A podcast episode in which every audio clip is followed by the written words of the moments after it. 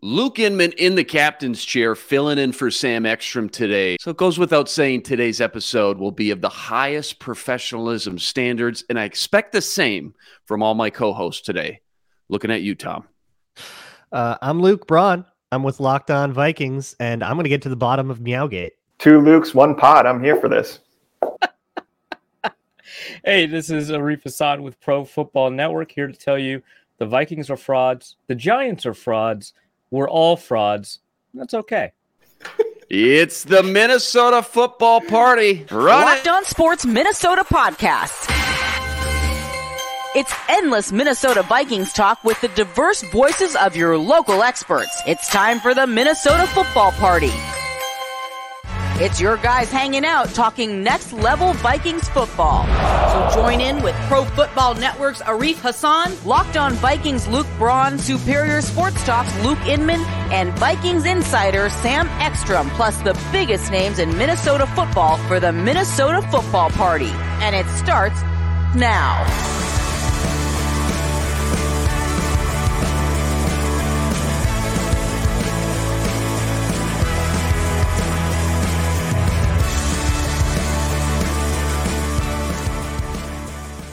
All right, guys, just because Sam's not here today doesn't mean we can just goof around. Okay, this isn't like the substitute teacher filling in like Ned Schneebly exactly School of means. Rock. Yeah, we can't just jam out for an hour. We got to get serious. It is playoff week. But first, before we do that, I think it's important just to check in with everyone, touch in on the latest drama going on. Luke, Meowgate, what's the latest? Yeah, have you have you right. figured it out? What- what is is your Meowgate? investigation reveal? Let's give Tom and everybody So- listening at home a quick 15 second just Right. overview, elevator pitch. What is is Meowgate important. and what's going on? Okay, so there is a TikTok out there of a girl basically saying they went on a date with a Vikings player, and the Vikings player started meowing like a cat on the date. Normal. And, And well, they here's were the like, worst "Time to part. go." And she decided that this was bad and that she needed to leave. That's the that's Right. crazy. You're not into what Yeah, you're weird. not into. Yeah, Right. that's whatever. She's a dog girl. Uh, All right. So obviously, the priority. Serious? Come on. Come on, guys. Five minutes in. Come on. So Right, obviously, the priority for this week in terms of Vikings media coverage has to be figuring out who meowed on a date. Yeah, Tom, you're there. And what's the clues understand. here, right? Somebody said, well, she went to LSU and then it was Iowa State. Was, so we are kind of it's of Iowa State, ISU. Somebody just mistook the I for an L. Uh, Okay. She goes to I- Iowa State, but she lives in Minnesota. Um, I don't I think don't- the Iowa State thing matters. I don't. yeah, I don't Yeah, think no, so. yeah. Either. It, it limits our options down to just Kenny, right? Like there's only one Iowa Yeah. State guy on the roster, anyways, right? LSU is intriguing I because you got believe JJ Hunter, Ed Ingram. I think uh, Isn't Patrick Kenny Peterson's married, obviously too? married, but yeah, yeah. Oh, if Kenny's married, yeah, I'm out on that. We're not. Is, yeah. We're not making these accusations. No, no, no, no. No, we're not there. Sam would not No, no, no, no. no. Yeah. We're not doing that, and we're not king shaming. Mm. Um, it, it- I, so Chris Boyd is an obvious candidate. Nick Muse is an obvious. Yeah, I heard no, Nick so Muse. When you Yeah. when you when you said I need to find out who this is, I was gonna tweet and respond to Chris Boyd, and then I read the rest of your tweet, or then I read your next tweet, and it was like Chris Boyd, obviously. So I like, and then like three, four people also Obviously. responded Chris Boyd. So like, we're all clearly on the same page on that. I don't even know why I thought Chris Boyd. It seems. I mean, right. I know why you thought Chris Boyd. yeah, I think Chris I do. Boyd. Yeah, it's Chris Boyd. Come on. Come But the only I- thing is, so there's no I- Dante Pettis on the roster. If Dante Pettis was on the roster, 100, percent He's that be guy. the number one suspect. a bunch of people in my mentions were like, "Oh yeah, I went to South Carolina. This is absolutely Nick Muse," and like several people had sentiments like that. So I think it's Nick Oh, Muse. that's- So who's your favorite? this morning? Who, who, Is Nick Vegas still- odds on favorite? Give me your top two or three. Nick Muse, Muse- even money. I would say Muse is like minus one? one fifty at this point. Yeah, with Boyd yeah. like plus two hundred, Okay. and then Dark Horse Lewis Cine posts on Instagram, Mm. "We're done meowing. It's time to roar." Oh, Wow. No, no, no, Sneaky wild card though. I think, pretty doesn't. I do like think it. it's a reference. I, I do think it's a reference. I don't Yes, think that exactly. Nick But I, means I it's think that makes it but I do less think he's- likely that it's him. Too obvious. No, but it's really funny. too simple. No, it's incredibly funny. There's a critical part of the story for sure. I, Yeah. I love the dots we're connecting here. All right, Sam's Yeah. going to kill us. We got to move on. Joined as usual, Arif Hassan, Pro Football Network, Vikings Insider on Twitter at Arif Hassan NFL. Luke Braun, kid you copied off in math class on Twitter at Luke Braun NFL. And joined today by one of our favorites, Tommy Guns, aka Tom Schreier, co-founder of Zone Coverage on Twitter at T Schreier3. Before we jump into it, guys, remember follow Long Locked On Minnesota YouTube channel, hit that subscribe button, and on Twitter, give us a follow. It's at Locked On. MIN. And remember, we're a podcast too, free and available, all platforms, Spotify, Apple, you name it. We got it. Tons of great choices over there too. It's your one stop shop with endless Vikings talk with local experts. Do us a favor, hit the subscribe button and drop us a five star review. Uh, speaking of YouTube, guys, every day I post a new poll over on the Locked On Minnesota YouTube community page. Earlier this week, I asked fans which player is the starting running back for the Vikings in 2023 Dalvin, Mattison, Kene, or do they draft or sign somebody in free agency? Here were the results, guys. Alexander Mattison, the winner. And by the way, like 2,400 votes in this one, got a lot of traction. 48% of the votes said Alexander Mattison, he should be the starter. Dalvin in second, 34%. Kene was last, 7%. Third place was draft or sign somebody new in No free likes agency. Ty Chandler, huh? Yeah, I didn't throw Ty up there just because he's the fourth string now. I will say to your point, Arif, a lot of comments in there. A lot of people who commented said, "Where's Ty Chandler? Ty Chandler should be in the Are you mix." are you only given like is it like Twitter where you only get like four? you only get four options, Okay, yeah. So I just figured, all right, I should throw draft or free agency maybe in there That as an sense, option. Um, but again, to your point, a lot of people did comment and gave Ty Chandler some love. So we all saw the chart yesterday with the running back rankings and total rush yards over expected. Kind of depressing thing seeing Dalvin Cook dead last on the rankings. I mean, lower than Zeke and Najee Harris, Leonard Fournette. And if you just sat down this year, watched even a few Vikings games, you've kind of noticed Dalvin maybe not having the production just on like a down to down basis like we're used to. In fact, he leads the entire league with runs for no gain or negative yardage. So you're kind of really banking on like, you know, getting that home run splash play from him every Sunday. But Luca Reef, I'm just really curious. And I think a lot of people want to know your opinion. What's up with Dalvin this year? Is it the new scheme? Is it the offensive line maybe isn't blocking as well? Is it an injury thing? We know he's playing with that shoulder harness most of the year. If you had to point to just one thing, what's going on with Dalvin when you flip on the tape? Arif, we'll start with you. Okay, uh, I'm going to say a couple of things. One, uh, the analytics nerds that talk about the uh, replaceability of running back production that you can just pop uh, in any quality running back and get similar production are overstating their case. There are differences in running back capability. They are largely schematic more than talent, i.e., some running backs are better at outside zone, inside zone, etc. Two, they are still largely correct. This is why you don't pay running backs. And uh, third, the result, the, co- the the consequence of that is that the only things that kind of you should only prioritize what might separate some running backs from each other. I Mhm. think that Dalvin Cook is a better running back than Alexander Mattison. I think that that is difficult to express as a running back, which is why you will have some years where running backs vastly underperform their previous capability or capacity for production. I think next year, if Dalvin Cook is the starter, which I fully expect, he will be fine in terms of uh, defense adjusted yards above replacement or run rush yards over expected or whatever. I think he's a good running back. I think that that kind of doesn't matter very much. I think that he plays very quickly. I think that sometimes he misses, uh, you know, the whole. Uh, in terms of, you know, I, I don't think he has perfect vision at the first level. I think his vision at the second and third level is phenomenal. Um, but I think that you are paying for big plays for Dalvin, and that's what separates him from Alexander Mattison. Um, I think that Mattison is in situations that give him a little bit more, just in terms of um, if you give somebody a run on fourth and one, uh, they're getting two yards or 20 yards. Like Right. those are your options on fourth Right. and one, right? And and Mattison has just been put in situations where his running production uh, is is really going to stand out. But if you one for one replace Mattison for Dalvin, I think you get fewer yards. Mm-hmm. Um, I, I don't think it makes sense to say that you know Mattison should be the starter. I like him a lot. I don't think he should be the starter. No, good point. Luke, are you seeing anything, noticing anything specific that would maybe suggest why Dalvin struggled so much near or at the line of scrimmage, just in general this season? I, I definitely think the shoulder injury affected his uh, the way that he played. I think was a little bit more conservative. It was a little bit more. I'll just kind of dive forward and take my yards. A little less greedy. Right. Um, Dalvin Cook has always been, and part of what makes him good in previous years is that he was a greedy running back, that he would kind of try to bounce things out or he would really try to go for that extra, make that extra guy miss or something like that. And with the shoulder, he wasn't really doing that.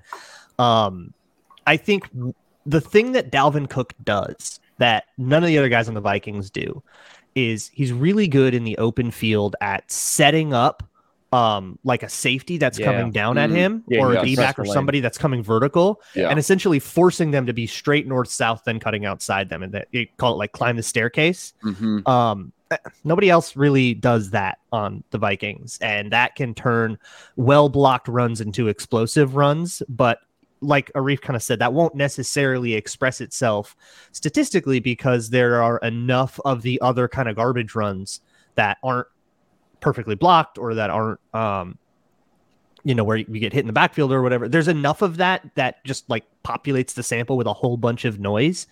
Um so it's always going to be really difficult. It's not going to be stable year to year and so on. Um which is i, I think why it's it's got to be like a traits thing. Mhm. but here's the deal. Dalvin Cook, if cut next year, saves on, almost $8 million. I think that's the conversation that I don't think I know where I stand on that yet. I got to think about if that is like what I would want to do, but I don't think this is a do we start Alexander Mattison. I, I think that that you got to look harder if that's the case. But if we're having the offseason conversation Mhm. Of what to do at running back, I think that's a lot more interesting at the very least. Certainly that plays a huge factor into things too. I think, yeah, 14, 15 million base and then dead million about six. So like you said, saves about eight. This season per at clapped Dan on Twitter, he's last in yards per carry over expected. We talked about that. Tied for the league lead in fumbles lost with Alvin Kamara with four. Leads the league in runs for no gain or loss. Third to last in total EPA. PFF's got him as the 47th ranked running back. And oh, yeah, as Luke kind of mentioned, fourth most expensive tailback in the NFL right now. And that's what the majority of comments on the poll were regarding was can you justify paying him all that money next year if that's the production You you're going to could. get? You Or if this never is the way things are trending right now. Yeah, right. Uh, that's why I wanted to ask you two, though, if there's any hope that if they do run it back next year with him, is it in fact a scheme thing and maybe year two would look better? And kind of ironic, too, the one year he actually plays a full slate, doesn't miss any time, something we've been hoping for his entire career. We finally get it. And now the production is just not up to the standards or the bar we kind of all set. Remember, every day I'm posting a new poll over on that Locked On Minnesota YouTube community page. Go check it out. Hit that subscribe button so you never miss a beat. We're almost to 5,000 subscribers over there. Tell your friends, help us get us to that latest milestone. Okay. Today, we're breaking down Ed Donatell's future with the team, the Vikings offseason outlook, and what Kwesi could have up his sleeve. And of course, a look at this Sunday's playoff game between the Vikings and Giants in the backyard at US Bank Stadium. Plus, later we got Gophers legend Ron Johnson stopping by for a little around the horn action. Let's pay off the tees right out the gate, guys. Ed Donatell's defense, dead last in the league. We all know that. It has its moments at times, right? Timely turnovers late in games. Apparently, PFF has got the Vikings as like the fourth best ranked defense or, or top five. I think is kind of hilarious. But overall, pretty, pretty weak sauce. I mean, nobody's going to argue that. Like the offense, though, like we all knew going in with a brand new scheme, new coaches, etc. This could take a while. Got to be patient. Should Ed Donatell's future be on thin ice from what you've seen, or is this all part of the bigger plan? Are you confident year two will look far better with a full season under their belt? Because just like being a little bit better is probably not enough. I mean, you can only go up from dead last. So just improving isn't really saying much. Are you confident, though, they will be drastically better with a full year under their belt? So is this a lost cause, or would it be unwise to cut the cord this offseason, knowing that that just means you'll have to wait another year then to adjust to a new scheme? Let's start with you, Luke. Thoughts on Ed Donatell's future? I've always kind of been like firing him right now. I feel like just introduces the same problem next Right. year. Um, uh, unless you see somebody that you you would be really excited about having as your DC, like if Brandon Staley gets fired and you're really really into him, then okay, like go get your guy. But um, I don't GGYG. Uh, Jerod Mayo's But I- who is Jerod Mayo, Let's go. the Patriots linebackers coach, who's honestly their actual defensive coordinator. Patriots are like top Next, three next defense in the Vrabel, league. Mike Vrabel 2.0. Let's go. Get Jerod Mayo. Let's go right right back to uh, Belichick cover seven. Let's do it. Let's go. Um, but like so many of the problems this year were it, caused by that transition. And I do think it's worth criticizing Donatell and saying, hey, you probably could have gotten your players to transition a little bit more smoothly. It seems like they didn't pick this up as well as they have in, you know, other teams in their first years. So I think that's a reasonable criticism and we can absolutely criticize Donatell, but I just don't think replacing him solves any problems and it just Mhm. introduces new ones. Like it's not necessarily about has the defense been bad enough to justify doing something about it. Of course, it has, but what you do about it needs to solve the problem. And firing the defensive coordinator, I don't think is the best way to go about it. Um, I think what they did from like the Colts game onward, trying to do more man coverage and stuff, has been successful. And I would be curious to see what changes of that nature they can make going into year two. What other stuff they can work in? Do they, work in more of their cover three packages? They really don't go to that very often this year. Um, do they work in more interesting stuff out of quarters and don't live in that cover six? Like, I think there's a lot of interesting places they can go with that with another offseason with players a little more comfortable. And I would be very curious to see that. If you want to get rid of Donatell and bring in another Fangio guy, I guess I Mm. don't really care. Mhm. Uh, but changing the scheme back to something else is just going to introduce the same problems and just put a big old speed bump in what you're trying to build to defensively. No, a lot of good points there. Arif, does the majority of this all fall on Donatell, or is there part of you that says he just doesn't have the players or talent to succeed in this system, his system? Might take an offseason or two to bring in and draft the right guys to fit his specific scheme. Like, is there any specific starters you watch and just don't think will ever fit the scheme Donatell wants to run here? Uh, first, I'd just love to say I really love all of the input that Tommy Guns is giving us. Uh, I'm, I'm listening. He's getting there. I'm He's warming up. I'm nodding. yeah, yeah, he's a sponge. He's a sponge. That's important. Uh, no, I well, I I do fundamentally disagree with Luke here. Um, I know that the that Luke has like a preference for having complete solutions on hand when when you kind of discuss these problems. I.e., if you fire Donatell, who do you replace him with? Then let's have that discussion. And I sympathize with that, but I, I disagree with the premise because not everybody who's starting with a new defensive scheme ends up like 31st in points per drive. Like that's it's not normal to have a bad Yeah. defense even with an entirely Justify new it. scheme. I think Yeah. that a new scheme um, can uh, I think that you're not reintroducing a lot of the same problems. I think that the issues with Donatello are oriented with Donatello as a coach, not necessarily the scheme the Vikings run. They bring in somebody to run the same scheme, I'm probably fine, right? I think it's with him as a coach, and I think that there are a couple of problems here. One, um, first of all, he's not sticking up for his players. Remember when he was like, Danielle Hunter will get it, and Daniel Yeah. Hunter was already in the middle of having. This is what it looks like, like, eight guys. weeks, this right? is what it's supposed Uh, to look like. Second, uh, it took way too long to be more aggressive about blitzing and playing man coverage more often. I agree Uh, with that. Yeah. that was yeah. Frustrating. Um, third, uh, you know, it, the scheme at, at times was both too simple and too complex. And by that, I mean it was very simple for opposing offenses to dissect it because it didn't have a lot of checks um, that allowed you to adapt to what offenses were doing with motion. But it was too complex because Cameron Dantzler and Camryn Bynum were making mistakes all the time. And I know that that Bynum does not make a ton of these mistakes in complex schemes necessarily. He didn't make those mistakes in Zimmer's scheme, right? And and Cameron Dantzler, you know, it's not that he was always a great corner or anything like that. In fact, his highs are even higher now than they were ever. Um, but you know, I, I feel like he was making fewer blown coverage or busted coverage type mistakes in the previous game. It was a worse corner. I prefer the current Cameron Dantzler. But I think that if you're in a situation where offenses can easily diagnose and your defense has no idea what's going on, like if the if if you're at a point where Eric Kendricks does not know what to do, it is almost Right. 100% not Eric Kendricks' fault. Hmm. So that to me is coaching. It's not scheme, it's not execution. That to me is coaching. If you can't get a defense that has like two of the top six in total pressures uh, to get pressure, like what that what are you doing? Right. So I think um, obviously firing a rep for the playoffs that's not going to solve a problem. This is like an off-season conversation right. but you know, I, I- I think that the issue is coaching. It's not scheme. It's not philosophy. It's not talent. I don't. Uh, not to say the Vikings are extraordinarily talented, but the amount of talent that they have is underperforming the points that they're allowing and the yards that they're allowing and the first downs they're allowing. So certainly, I think it's time to move on. I also expect that if they retain Donato, which I imagine they will, um, I, I certainly expect that if they do, the defense will get better, just because it's kind of hard to get Mhm. worse, but Right. also just because I, I do think that some of those confusion issues will end up getting kind of ironed out. But it, the worst place you can be is for the offense to know what you're doing and the defense to not know what you're doing. That's Yeah. the worst.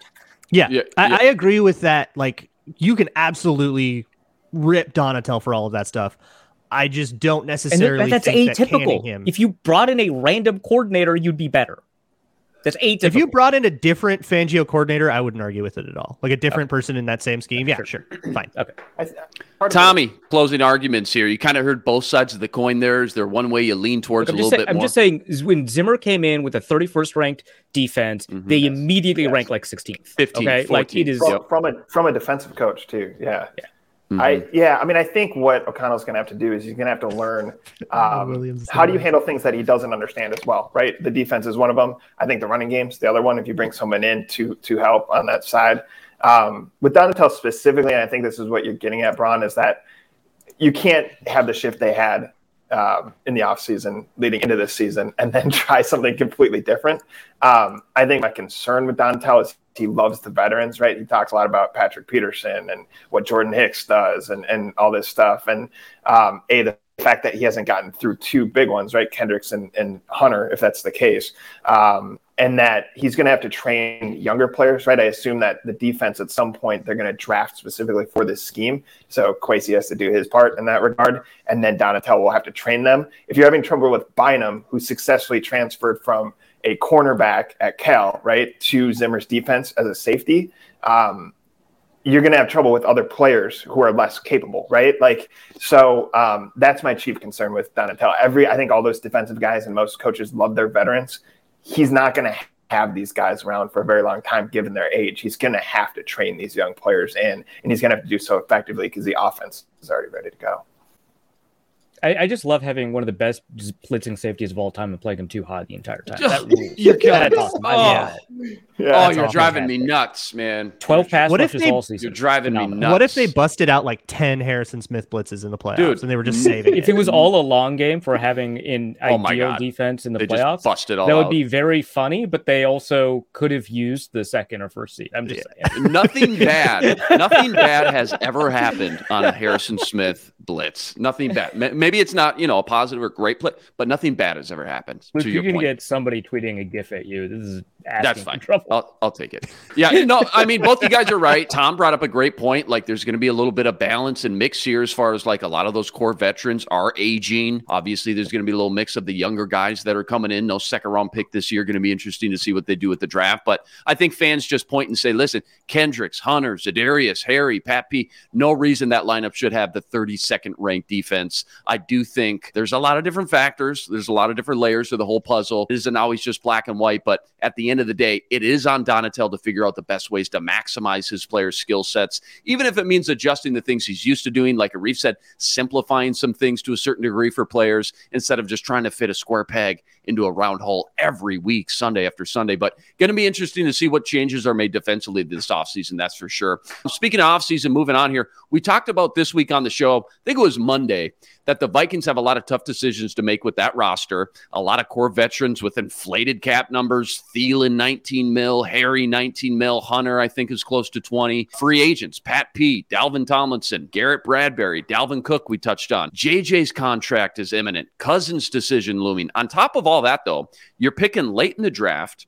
You've got no second round pick. So I kind of understand why fans are a little worried this team won't have the assets, maybe the ability to drastically improve this offseason. Luke, I think you mentioned something interesting that you think the cap is very malleable. I'm curious what options or ideas you had in mind as far as what Kwesi could do first and foremost to maybe free up some cap space because we all know the cap is a myth, but what's something specific you think Kwesi could do or should do, in your opinion, that would give this team some cap relief?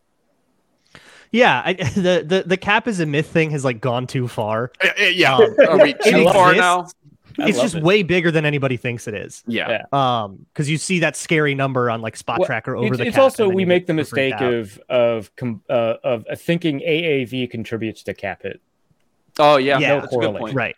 Yeah. Um, so you could do stuff with Adam Thielen or Harrison Smith's contract. Those are older guys, veterans. You could say, you know, can you we could talk pay cut, we could talk some kind of restructure. There, do something similar, like come to some kind of agreement, like what you did with Anthony Barr a couple years ago, where it kind of reduces that um, for for those older players. There's also players I think that are just genuinely cuttable. I think the way that the coaches have talked about Brian Asamoah, Jordan Hicks feels like a very expendable piece. Yeah, but isn't he Um, only like three, four mil? I don't think so. No, I think it's it's significant enough. I Okay. CJ Okay. Ham is another interesting one. If you don't want to keep doing the fullback thing, you don't have to. He's a Mhm. very cuttable piece. If you, I mean, I don't know. The Vikings have had some interesting success with those 21 personnel plays, and they have used it very well as a way to get guys as linebackers onto the field and then pass on them.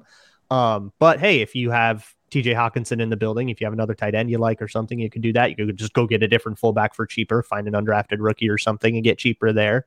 That's an option. Um, I talked about the Dalvin Cook thing. I think that's some at least worth considering. So that's like five different contracts that are either worth restructuring or cutting outright that can save quite a bit of money Mhm. and all of it doesn't feel like it makes the roster that much worse if at all like if Just- you restructure Thielen's contract he's still on the roster you didn't change the roster at all going to like there's no question that's happening the Absolutely, only yeah. impossible world is the one where his contract stays the same that's the Mhm. Yeah. only one i can't envision Let's just say Adam Thielen, for example, said, I will go to a different team before I take a pay cut. What's the option? i hope he brings his twins jersey with him but yeah yeah Uh, fair enough yeah no Hey, good bring your Fair clubs. Dude, He's get going to your money, Miami. dude. He's Get your going to money. Florida. let his let his agent negotiate Going to trades that's Tampa. fine He's Yeah. a big golfer now. Get your bag. yeah Yep. Yep. No, I can see. it- Oh, and, Reef. and uh, no hard feelings on that yeah yeah absolutely Oh, Reef, any other options or ideas? Not- Not that what you think will happen, kind of forecasting, trying to figure out Kwesi's tendencies or Brzezinski's tendencies. What would you do, though, and trying to eliminate, I guess, maybe kicking the can down the road at the expense of the cap in 2024 and beyond? Just your general outlook on the Vikings offseason coming up and just the cards they hold as of now. Well if we're concerned about 2024 cap i think that you have to extend Za'Darius smith Yeah. right because those void years are going to hit you real hard Yeah. um so i mean that's that's something to consider i think it comes up in 2024 luke i think I don't understand. my uh google home I'm Siri made it there. Well, Yeah. Uh, it, they, they do not understand uh, Za'Darius. Hey, brothers listening Yeah. Uh, but uh, Luke would know probably better than I would on when exactly those void years hit, but I believe it's 2024. But, you know, that I think for is. Za'Darius I can look Yeah. it up Um, but I mean, like you need to do things like extend Justin Jefferson sooner rather than later. The longer you wait, the bigger that 2024 hits for him going to be. Um, you don't want to use a fifth year option on him. That's just going to look really bad for you in terms of cap. Um, but the real question is 2024. What do you do with Kirk Cousins, right? mhm. Um, Mhm. because the way that the Vikings kind of approach this, if at the end of the season they weren't happy with Cousins, they actually have the ability to trade him, right? It's kind of, you know, we were all giving grief, uh, I think me included, uh, for extending him. But honestly, that is a very tradable contract. Quarterbacks are more uh, mobile now than they were 10 years ago in terms of the teams that they land on. So it is possible to do that. It's something that they would think about, but now it's impossible. Kirk Cousins has done too well in big moments. The uh, team has committed to him in a big way. You're working with humans, not robots. Um, so I it, it is it is tough, but I think that the key is to find the players that you want, extend them, and then figure everything else out around them. Yeah, go ahead. Za'Darius Smith's contract does not have any void years on it Who am I uh, thinking of? Dalvin Tomlinson probably Oh, is that um, 2024? That I mean, it sounds like that's gonna No, hurt. that's void year. That voids out this coming off season. So he's a That's pending free hurt. agent. Yeah, that's gonna hurt. Um, and I am very much for just Yeah, extending extend him that into those dude. That dude's years. been killer. Yeah, which would reduce the cap hit in all likelihood. easy. uh, Yeah. Easy. for, for at least this World year. peace. But I will say, Za'Darius Smith's contract has very little guarantees on it, a very small roster bonus. It was signed because we didn't know if he was healthy, so it was signed to be like incredibly uh cuttable. Uh, obviously, you That's a don't better want way to put it than team friendly, but yeah, I like that. Uh, yeah, it's like if Za'Darius Smith was a huge bust, you could cut him and you'd take 3.3 million dead, and that would Oh, be it. yeah. No, that's Um, nice. Um, So, I- I- also go a good candidate to add void years onto that if you wanted to save money. It costs less than 10 mil this year, though. This coming in 2023, which is a pretty crazy deal for a guy playing that well. I like these conversations and brainstorming about this because it stresses a lot of fans out just looking at the salary cap and seeing those inflated numbers and things like that. Uh, we got Ron Johnson waiting in the wings. Real quick to wrap up here, Tommy, just final thoughts, offseason plan, uh, something that could ease fans' minds, give them some hope outside of, well, it's going to be year two of the system, so everyone should just improve from, you know, a player evaluation mm-hmm. standpoint, which is true, but like roster, cap wise, or draft wise, anything come to mind when you think about the Vikings offseason? I was just looking at the Jordan Hicks contract because it came up. So it's 3.5 million cap hit. It'd be 6.5 million next year, but there's this like out in his contract where it's only one and a half dead cap. That felt like that was created as a stopgap, right? That they'd hope mm-hmm. Asamoah would develop and you put a mm-hmm. younger person in there. And I think the other thing is what um, Thielen has to be to justify like retaining him and, and, his status on the team, right? And I still think they probably need a third receiver. I think he's still a red zone target. I do think he's a positive influence on Justin Jefferson and some of the younger receivers. But this decline happened quick, and I don't know if it's simply just knee injury and how defensive it had played him. Like I know Braun on, on uh, zone coverage, you showed how teams have been more physical against him, um, or it's just simply a product of age, right? As you get into 32, 33, um, sometimes the decline hits quicker than we expect. Hey, coming up, they're all tied at 34 apiece, but who finishes their career with more interceptions, Patrick Peterson or Harrison Smith? Plus, a deep dive into which matchups to watch this Sunday in the Vikings Giants game. But first, the Vikings started the week as three point favorites over the G Men. That line is now dropped to just two and a half. Heavy money coming in on New York from the betting public. The Vikings Giants over under sitting at 48 and a half. Make sure to keep tabs all season long and check those those odds out and more with Bet Online. BetOnline.net, fastest and easiest way to check in on all your betting needs. Find all your favorite sports and events at the number one online source for odds, lines, and games. Stats, news, info, you want it, they got it.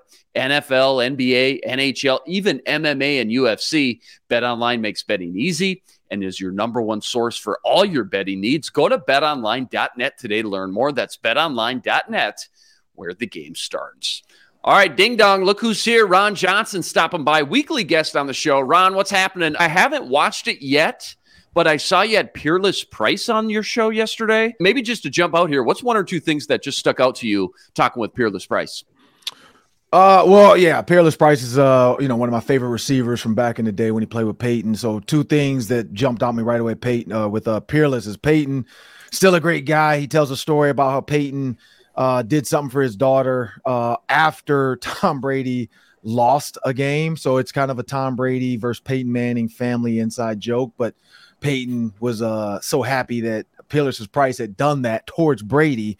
Uh, he he rewarded Peerless' daughter with uh, a gift from himself uh, that she was on Team uh, Peyton and not Team Brady. So uh, that was one good one. And then the other one was just uh, looking at the rankings. You know, when he when he talked about the top receivers ever to play football. Um, you know, he talked about where Randy Moss is versus Jerry Rice, then T.O. And then we just kind of talked about like Justin Jefferson versus Antonio Brown versus so and so, and you know, in Hall of Fame. So all of those conversations were kind of great. But then, you know, I didn't realize Sam found this. He had a walk off touchdown in OT against the Vikings. Um, yeah, I'm um, looking at his wiki page. The best game of his career, September 15th, 02. He caught 13 passes for a buck 85, two touchdowns, including what you just mentioned, a 48 yard score in overtime during a 45 to 39 victory yes, over man. your Minnesota Vikings. So they got walked off twice that year.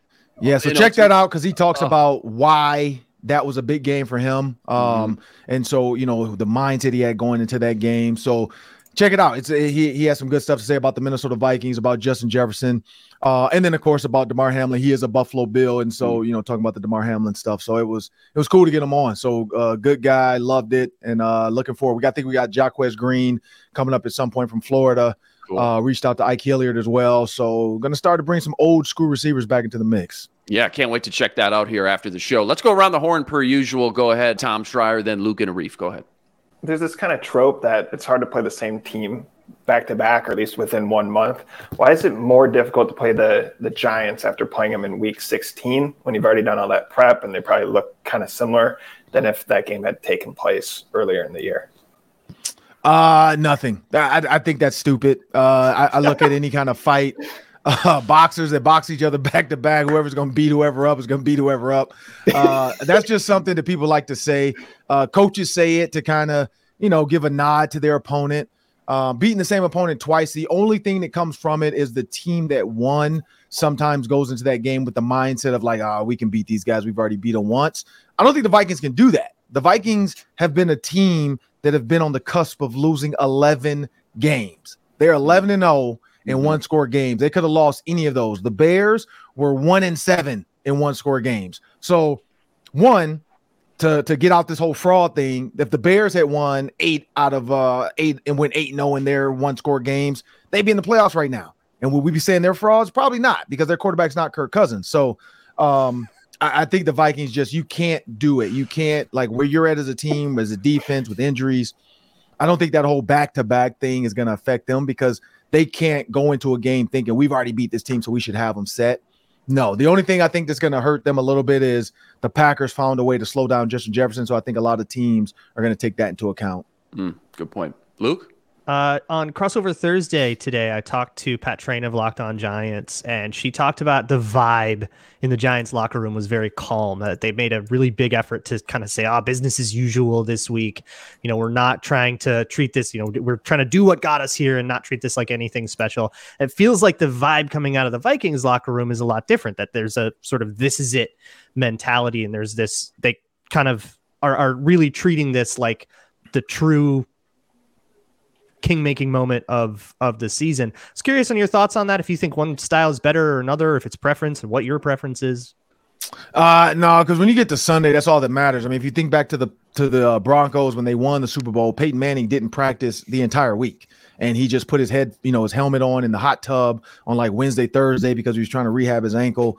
Um, honestly, it doesn't really matter what practice is like. Kevin O'Connell said it. We they've had some great weeks of practice and then got their butt whooped. So I honestly feel like let's wake up Sunday morning. Let's have a good breakfast. Let's watch some film. Let's have a decent lunch. You know, light lunch for the players, heavy lunch for us. They don't have to do anything but sit on camera and uh, talk about football and look good. Um, but I, I think it's it's gonna be it's gonna come down to warm ups. Like every week, you know, you go through a whole week of preparation how you wake up Sunday and how you prepare and how the plays are called. I think that's gonna that's gonna be it. And the first team to kind of throw a haymaker. So whether it's a deep ball to Justin Jefferson, whether it's a, a trick play from Kevin O'Connell that he's been saving, whether it's just when I get in the red zone, I'm gonna show you I got a six five tight end. I'm gonna just throw it up and watch him treat you like you know LeBron James versus anybody else trying to stop him from dunking the ball. Um, that's that's where I look at this team. It's it's going to come down to that first haymaker. Whoever throws that first knockdown punch, can the other team react, or is that other team going to get the dumps? Like, oh, here we go again. The best thing about it though is the Vikings know if they're down, they can still come back and win any game. Where I don't think the Giants are completely there. Like the Vikings never put the Giants away. It I think everybody's confusing some of these games, and the Giants game was not one of them. The Giants game was always close. I think people thought the Vikings got out to a big start. It wasn't. It was seven to ten at halftime, and then the Vikings came out and scored uh, in the second half early. So there's not, you know, it was two field goals, I think. So it's not a lot that happened where you're sitting there thinking like, oh yeah, this Vikings team blew the Giants out and then let them come back. And no, it was a close game from the get go. So I don't think the Giants have what it takes to come back like the Vikings do. Uh, so you know, obviously they've already played once. There's been a lot of discussion about that, but I think just kind of at a at a base level, the the whether or not you've played a team already once or not, who scares you on the mm-hmm. Giants? And if there is anybody, look at the roster. Maybe there's not, but if there is anybody that scares you, how do you stop them? Uh, Saquon Barkley. Uh, and you stop him by putting everybody in the gaps that that you know wherever you think the play is going. So if you look at that one long run for a touchdown, and Pete Bercich and I broke it down the other night on uh, on our Fox broadcast, and the biggest issue with that run was one, there was a zone dog call because they were thinking it was a pass situation. So you blitz Jordan Hicks off the edge. Jordan Hicks is not used to edge contain. And so it was an RPO because the tight end went to the flat. You can see Daniel Jones kind of stick it in Saquon's gut and he's looking to the tight end. Like if this DN or linebacker, but this outside rush contain guy comes down, I'm pulling it because I'm going to dump it off. If he comes at us, I'm handing off because he's there's no way he can get Saquon going downhill. And Daniel Jones read it perfectly. The only person left to make the tackle in the hole was Cam Bynum, and that's just Cam Bynum versus yeah, Saquon Barkley. I hate to yeah. say it. Mm-hmm. it that's going to be a tough matchup when he's going full speed downhill, and then you have to decide. And he put one foot in the ground, made him miss, and it was a touchdown. But if Jordan Hicks knows it's run, he's not going towards the quarterback. He's gonna he's gonna knife under. If they threw that out route to the tight end, I still feel like Daniel Jones makes a mistake and throws it out of bounds, or the like the play is broken up because the corner and the receiver still were in the same spot as where the tight end was going to. So I don't know if that receiver was supposed to run a slant and he just tried to like do his little dance like they do. But in RPO, you can't dance on a slant. RPO, you kind of got to get up going and go because you got to make it a clean picture for the quarterback. And I think those type of things that the Vikings say, hey, in the RPO, let's let Daniel Jones pull it. Like we want Daniel Jones to throw the ball. We don't want to deal with one guy left because we only have three rushers and one of our rushers actually went towards the quarterback. So Saquon one, that's the first one that scares me. So on all those RPOs, run situations, worry about the run. Let Daniel Jones try to beat you with his arm because I don't think he can do it. And then two, uh, on defense, Kayvon Thibodeaux. Like with the Blake Brandel versus Oli Udoh, who knows who's Mm-hmm. going to play right tackle?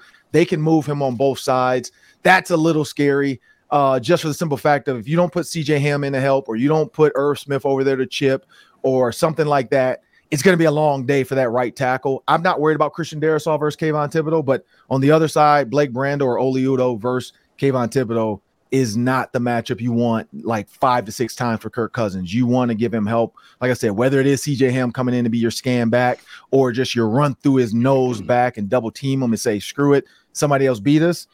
I think that's that's going to be the key. Other than that, I don't really, you know, it- it's going to be what it was before, and that's somebody's going to have to make a play. Yeah, great stuff per usual, Ron. Glad you brought that up too. Going to be interesting. All eyes on whether it is Brandel, what's going on with Garrett Bradbury. Is Chris Reed going to get another shot at center? But all eyes on the injury report for sure this week. Uh, Ron Johnson on Twitter at three Ron Johnson. Check him out every day on the Ron Johnson Show, part of the Locked On Sports Minnesota Network. And if you haven't already, go check out Ron's latest interview with Peerless Price up on the Locked On Appreciate Sports it. Minnesota YouTube channel. Hit the subscribe button, Ron. Pleasure as always. We'll talk to you tomorrow on the roundtable. Yep. And if you want to get the new hoodie, Yeah, meet us at the Mall, of America, on Friday. Rotunda? Yep. Be at the Mall Yeah. of America in the Rotunda Friday, 6 30 p.m. Unreal is going to have some hoodies for sale. We're going to do a little pregame show. So it should be fun. Love it. Thanks a lot, Ron. We'll talk to you soon. All right. Thank you. Great stuff from Ron Johnson, per usual. All right, guys, let's dive into this week's matchup Giants Vikes at the bank. Place is going to be loud, going to be electric. Both teams obviously just saw each other, as Ron mentioned, three weeks ago, which is pretty unique. Don't always see that. Adoree Jackson didn't play the first time around, but Aziz and Leonard Williams did. What's one matchup you're really keen in on this week or interested in and think is going to have a huge factor in the outcome of this game? Tom, let's start with you this time. I mean, I think I'm curious what they do with Daniel Jones. I think part of this is do they get out ahead and make him throw? But if they don't, um, they've had trouble with rushing quarterbacks. And I think part of the issue, uh, Ron stated this well, the game wasn't really ever a blowout. It did feel like the Vikings had the Giants at arm's length throughout most of the contest until obviously the very end. You talk about that drive, two point conversion, and then forcing Greg Joseph to win it with a 61 yard field goal. Um, but I just I think if if you put yourself in a situation where the, the score is close or the Giants are ahead, um, obviously they're going to far- focus on Barkley. But um, is this defense organized enough to know who's accountable for the quarterback? Because one of the worst ways to lose this game, it's never going to be good if you lose a playoff game, uh, but would be have Daniel Jones beat you with his legs. Yeah, that's a good one. Arif, matchup to watch? Yeah, thanks for the matchup, Tom. Daniel Jones versus everybody. Daniel Jones versus contain. the field, really. Yeah. Um, well, I, I guess literally there was a Daniel Jones versus the field moment, wasn't there? Right, and he lost. He Uh, he is not undefeated against grass. Famously. That's true. Yeah. Uh, no, the matchup for me is Kayvon Thibodeaux versus whoever, right? If, if it's Oli Udoh, it's Oli Udoh. If it's Blake Brandel, who recently was activated to practice. I don't know if we know if he's going to play yet. Um, but you know, Kayvon Thibodeaux versus that guy that is not Brian O'Neill. That what I think is going to help define the matchup a little bit. Obviously, it's always difficult to talk about, you know, an individual defensive lineman versus an individual offensive lineman having an outsized impact on the game. But I think this is a situation where um, if you don't have a plan here, you're probably gonna maybe not lose, but you're gonna be on the back foot the entire game trying to get yourself out of that hole. I'll go with the other concerning O line matchup, which is Garrett Bradbury or Chris Reed, I guess. Whatever Or happens there. Mance. Hey, Uh, who knows? I'm not anticipating that against Dexter Lawrence, who the Giants, whenever they had him at like a one technique in a like a regular like four three front, um, they had him shade inside to attack Austin Schlottmann more. Um, they really targeted the backup center. And if we have a third string center in, or shoot, even if it is Bradbury, who famously struggles with guys like De- Dexter Lawrence, big, And he literally quick did hands. struggle against Dexter Lawrence at NC State. Like that. Yeah. Oh happened. wow, great Yeah. callback! wow, Yep. great flashback. So whoever it is, um, that the Giants are probably going to go for that again. They're probably going to sort of angle everything to attack that center position again. Um, I'm really curious to see how the Vikings approach like pass protection and how often they keep the running back in or a tight end in or something to help out these guys, how how much they chip because the giant it's like the one area of this game where I feel like the Giants have a distinct advantage. Like their secondary is shaking in its boots. They got Justin Jefferson, and the best thing they have is a hobbled Adoree Jackson. Like Giants fans are worried about that. Um, you know, the Giants fans hate their wide receiver core as much as we hate our secondary, but like their D line versus our O line is if the Giants win this game, it's they won it there. I'm totally with you. Dexter Lawrence may be one of the more underrated defensive players in the NFL just because he plays nose tackle. Leads all tackles with 40 pressures from the A gap, to your point, per Mike Renner, PFF. The next closest guy in second was BJ Jones with 13. He's got 27 more pressures than the next closest guy. So I think he's one of the highest graded defenders in the entire league. This year, he was the only defensive tackle to post a 80 or higher grade in both run stopping and pass rushing. So, yeah, to your point, Luke, knowing you're either going to have a third string center in Chris Reed or a banged up Garrett Bradbury, who's already struggled against those types of guys, knowing full well the one thing that will absolutely ruin Kirk Cousins' day is interior pressure right up the gut. I don't know, finding a way to slow down Dexter Lawrence, Leonard Williams all day. That's going to be the catalyst to this offense, moving the ball well. That matchup, knowing Kirk doesn't move or slide around that well in the pocket to avoid a lot of that pressure, that worries me quite a bit and something that I'm going to be watching out for Sunday. But before we move on to the last few questions, we got our gambling picks here to wrap up. Luke or Arif, was there anything after watching the All 22 from that specific game, that Giants game a couple weeks ago, you noticed or said, like, the Vikings, man, they really missed out on taking advantage of something right here, or something that you hope or expect them to try to do more this time around in this rematch? Like, did you see anything with the way they were covering Justin Jefferson or anything on defense that they should have capitalized on versus the Giants offense? Anything you hope they correct this time around? Uh, I mean, honestly, uh, offensively, I think the Vikings approached this with a pretty good game plan. I mean, the, the, the Giants are blitz heavy. They blitzed a fair amount in this game. The Mhm. Vikings dumped it off to TJ Hockenson. He ended up getting like 100 some odd yards. Great game for him. Uh, and then when that wasn't happening, they threw it to Justin Jefferson. So, like, offensively, I am fine with the way that they approached the game. I think kind of defensively, I mean, you know, Ron made a pretty good point about this RPO thing. Um, defensively, I just think that they needed to play tighter. And I don't mean like they need to play better, as in their man coverage needs to be stickier. Obviously, that would be ideal, but rather, um, the the Giants feast off of a short passing game. They absolutely do. Daniel Jones is the lowest depth of target in the league. We saw that in this game. Um, and so they needed to be more comfortable with press and disrupting at the line of scrimmage, something that the Vikings players have the skill set for, but we don't often see the Vikings do. It, it was the worst game the defense had since moving to this man coverage thing. Yeah. um, which th- they've only had like five games of it, but still, it, seeing your corners get beat up by Richie James and Isaiah Hodgins did not feel great. Like that, like that was come away love feeling that. positive. I don't love it. that's not a little queasy there. Uh, I thought they I, their offensive game plan. I mean, talking to uh, Pat on crossover Thursday, she was like, "Yep." Justin Jefferson and TJ Hockenson like wrecked us. Like that was, and it was funny because that's like the eighth best Justin Jefferson game. Like it felt like a super Yeah. normal. Wow, 120, Jefferson sure like is good. It's like And they were like, goodness, like what a guy. Like it felt, it was pretty normal. We weren't even talking about him after. We were talking about TJ Hockenson. Yeah. Yeah, I Yeah. guess Jefferson did all right. He's fine. yeah. um, It's, it's worth So- noting too. Go ahead. no, go ahead, Tom. I was going to say with Justin Jefferson, it's worth noting he had like the wrong cleats, right? In in Green Bay. I understand this is Jaire Alexander. And he did a good job on him, and um, but like you had that weird game on that surface, and then like the Chicago game, I, in my mind, you have to throw out. I know that the starters played for the first half, but a that whole game was a mess, and b like Justin Jefferson shouldn't have been that involved. Like the worst thing that could have happened is he gets hurt. So I guess I'm more inclined to believe like what he did in the past, especially against the Giants, is more relevant than what he's done recently against Green Bay and Chicago. Yeah, of course. Oh yeah, I think Mhm. 150 yards is well within reach. Yeah, but Sounds bold, one it's thing that the Giants did with Dexter Lawrence kind of shading further inside in those fronts, and then Kayvon Thibodeaux shading way or like lining up way out at wide nine, created these huge, huge, huge bubbles Mm. that the Vikings had a lot of success running into. And they didn't have to lean on that that much because TJ Hockenson was breaking franchise records. Uh, but there's definitely an opportunity there if you come in and the Giants have found a way to fix one problem. Uh, I wonder if they also found a way to fix the other one. No, a lot of good points there. Hey, let's wrap up with a fun one here. Patrick Peterson and Harrison Smith both have 34 career interceptions now.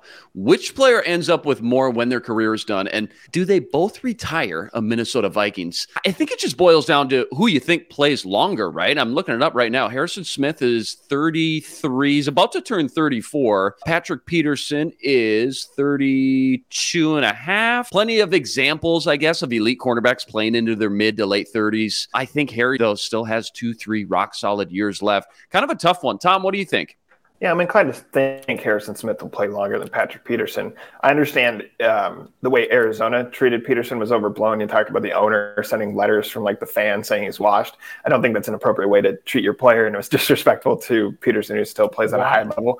But we've seen, but we've seen, um, we've seen certain games where he's been outplayed. I think of like Amon-Ra, St. Brown. Like at one point in the broadcast, they're like he is just beating Patrick Peterson pretty regularly, right? But um, so I'm inclined Harrison Smith will play longer, um, even if he has fewer opportunities, I guess, to get picks because he's a safety, not a corner. I also know his grades are down, but I'm inclined to think that's how Donatell's using him. You talked about like you have this blitzing corner and he's not able to blitz, he's not near the line. I think Harrison Smith will play longer. I think he will have more interceptions, and that's not a slight on Patrick Peterson.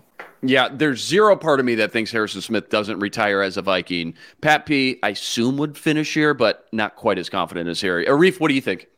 Uh, so I assume we're excluding one day contract retirements, right? Oh, So- yeah. Okay. Fair. Yeah, because both of them will Yeah. will. I mean, I guess I don't know with Peterson and the relationship. He's not going back to but I- I s- Arizona. he I ain't going back. I don't. I don't think he's doing a.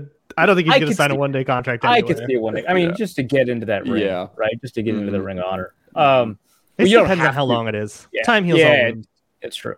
Um, but I think that um, I expect Peterson to play with one more team after he's done with the Vikings. Okay. That's just what I anticipate. I don't know if that's going to be you know this upcoming season. The Vikings probably should re-sign him, Mhm. but um, um, just because there's like a dearth of corners on the roster, um, they're all like first or second year players. Um, but uh, yeah, I mean, I, I, I, or first or second year contracts. I think that um, Harrison Smith is going to stick with the Vikings for a couple more years. I mean, the Vikings have, uh, in the previous regime, made sure to hold on to players a little bit longer if they're veterans. I don't know if this regime wants to do that, but um, you know, uh, Kevin O'Connell has talked about finding ways to kind of connect um, the Vikings uh, through their through the franchise history. And sometimes, you know, all coaches will say something to that effect in its talk. But I don't know. O'Connell seems kind of committed to that idea, and part of that is you know creating a through line where your franchise players gets to play out. The thing is, I don't think that's true with Eric Kendricks. That makes me sad, but I do think it's true with Harrison Smith. Yeah, Harrison Smith, 159 career games right now on his resume. Patrick Peterson, 184. So, Luke, what's your quick thoughts on this? Harry or Pat P? Probably Harry. Um, I think safety is just an easier position to play when you start getting older. Yep. Um, It's like and- corners transition to it. Right. Yeah. Right. Uh, unless Patrick Peterson wants to make the safety transition, but if I remember, he's like very against that. Yeah, he, he? seems like extremely against that. If I remember. Yeah. correctly. So hey, you never know what the future holds, but You, you'll see some probably old not. safeties in the mix, but like corner, you know, if you're elite, like Deion played to 37, Darrell Green played to like 41, Champ Bailey Da- played Darrell like Green does late. not count. That dude was running four threes at 40 years old. Like that does not count. Dude, have you seen the relay match with like four other superstars and Darrell Green's like 40? He just blows them all out of the water. dude. It's insane. Time for the gambling picks. Here's the deal Sam lost the regular season, so Sunday before the game, he'll be performing his loser punishment. Luke's going to be in town. We'll be able to watch it, record some footage, get that up on Twitter. So we're starting a new playoff gambling tournament now. We got to put down a $500 parlay. Could be anything we want a prop bet, a spread. Here's the deal, though, just because we're a little low on time, I haven't researched any of this. It's going to take me a couple minutes to find some sort of parlay that I want to do. I think we should wrap up this show. We'll get these picks posted and emailed to each other, let you guys know what our picks were on Monday's show. What do you guys think about that? Uh, yeah, that sounds good. One proposal, I think that we should parlay one prop and one game pick. I think that should Okay. be, we should stick to that rule. I like they that. can be within the same game or different games, but I want to have one prop and one game pick. I like that. I like that. It was so broad and just general and out there that it was going to take me a while to just, there's so many options to choose from. It was going to take me a couple minutes to find something. So, all right, for now, we'll wrap up today. Remember, like, rate, review, and subscribe to the YouTube channel. Join us every day for another episode with your 30 to 60 minute breakdown of everything Minnesota Vikings. We're a podcast too, free and available, all platforms. Subscribe, drop us that five star review. Find us now streaming on your Roku or Amazon Fire Stick devices. Just look out for our Locked On Sports Minnesota app there as well. That's the man, Tom Schreier. Check out all the great work they're doing over there at zonecoverage.com. Follow him on Twitter at T Schreier3, Arif Hassan, Pro Football Network on Twitter at Arif Hassan NFL. Luke Braun, check out his postcast immediately following the Vikings Giants game this Sunday. He's on Twitter at Luke Braun NFL. We're back Monday with another episode of the Football Party, part of the Locked On Sports Minnesota Network. For Tommy, Arif, the two Lukes, until Monday, enjoy the game. Skull Vikes, signing out.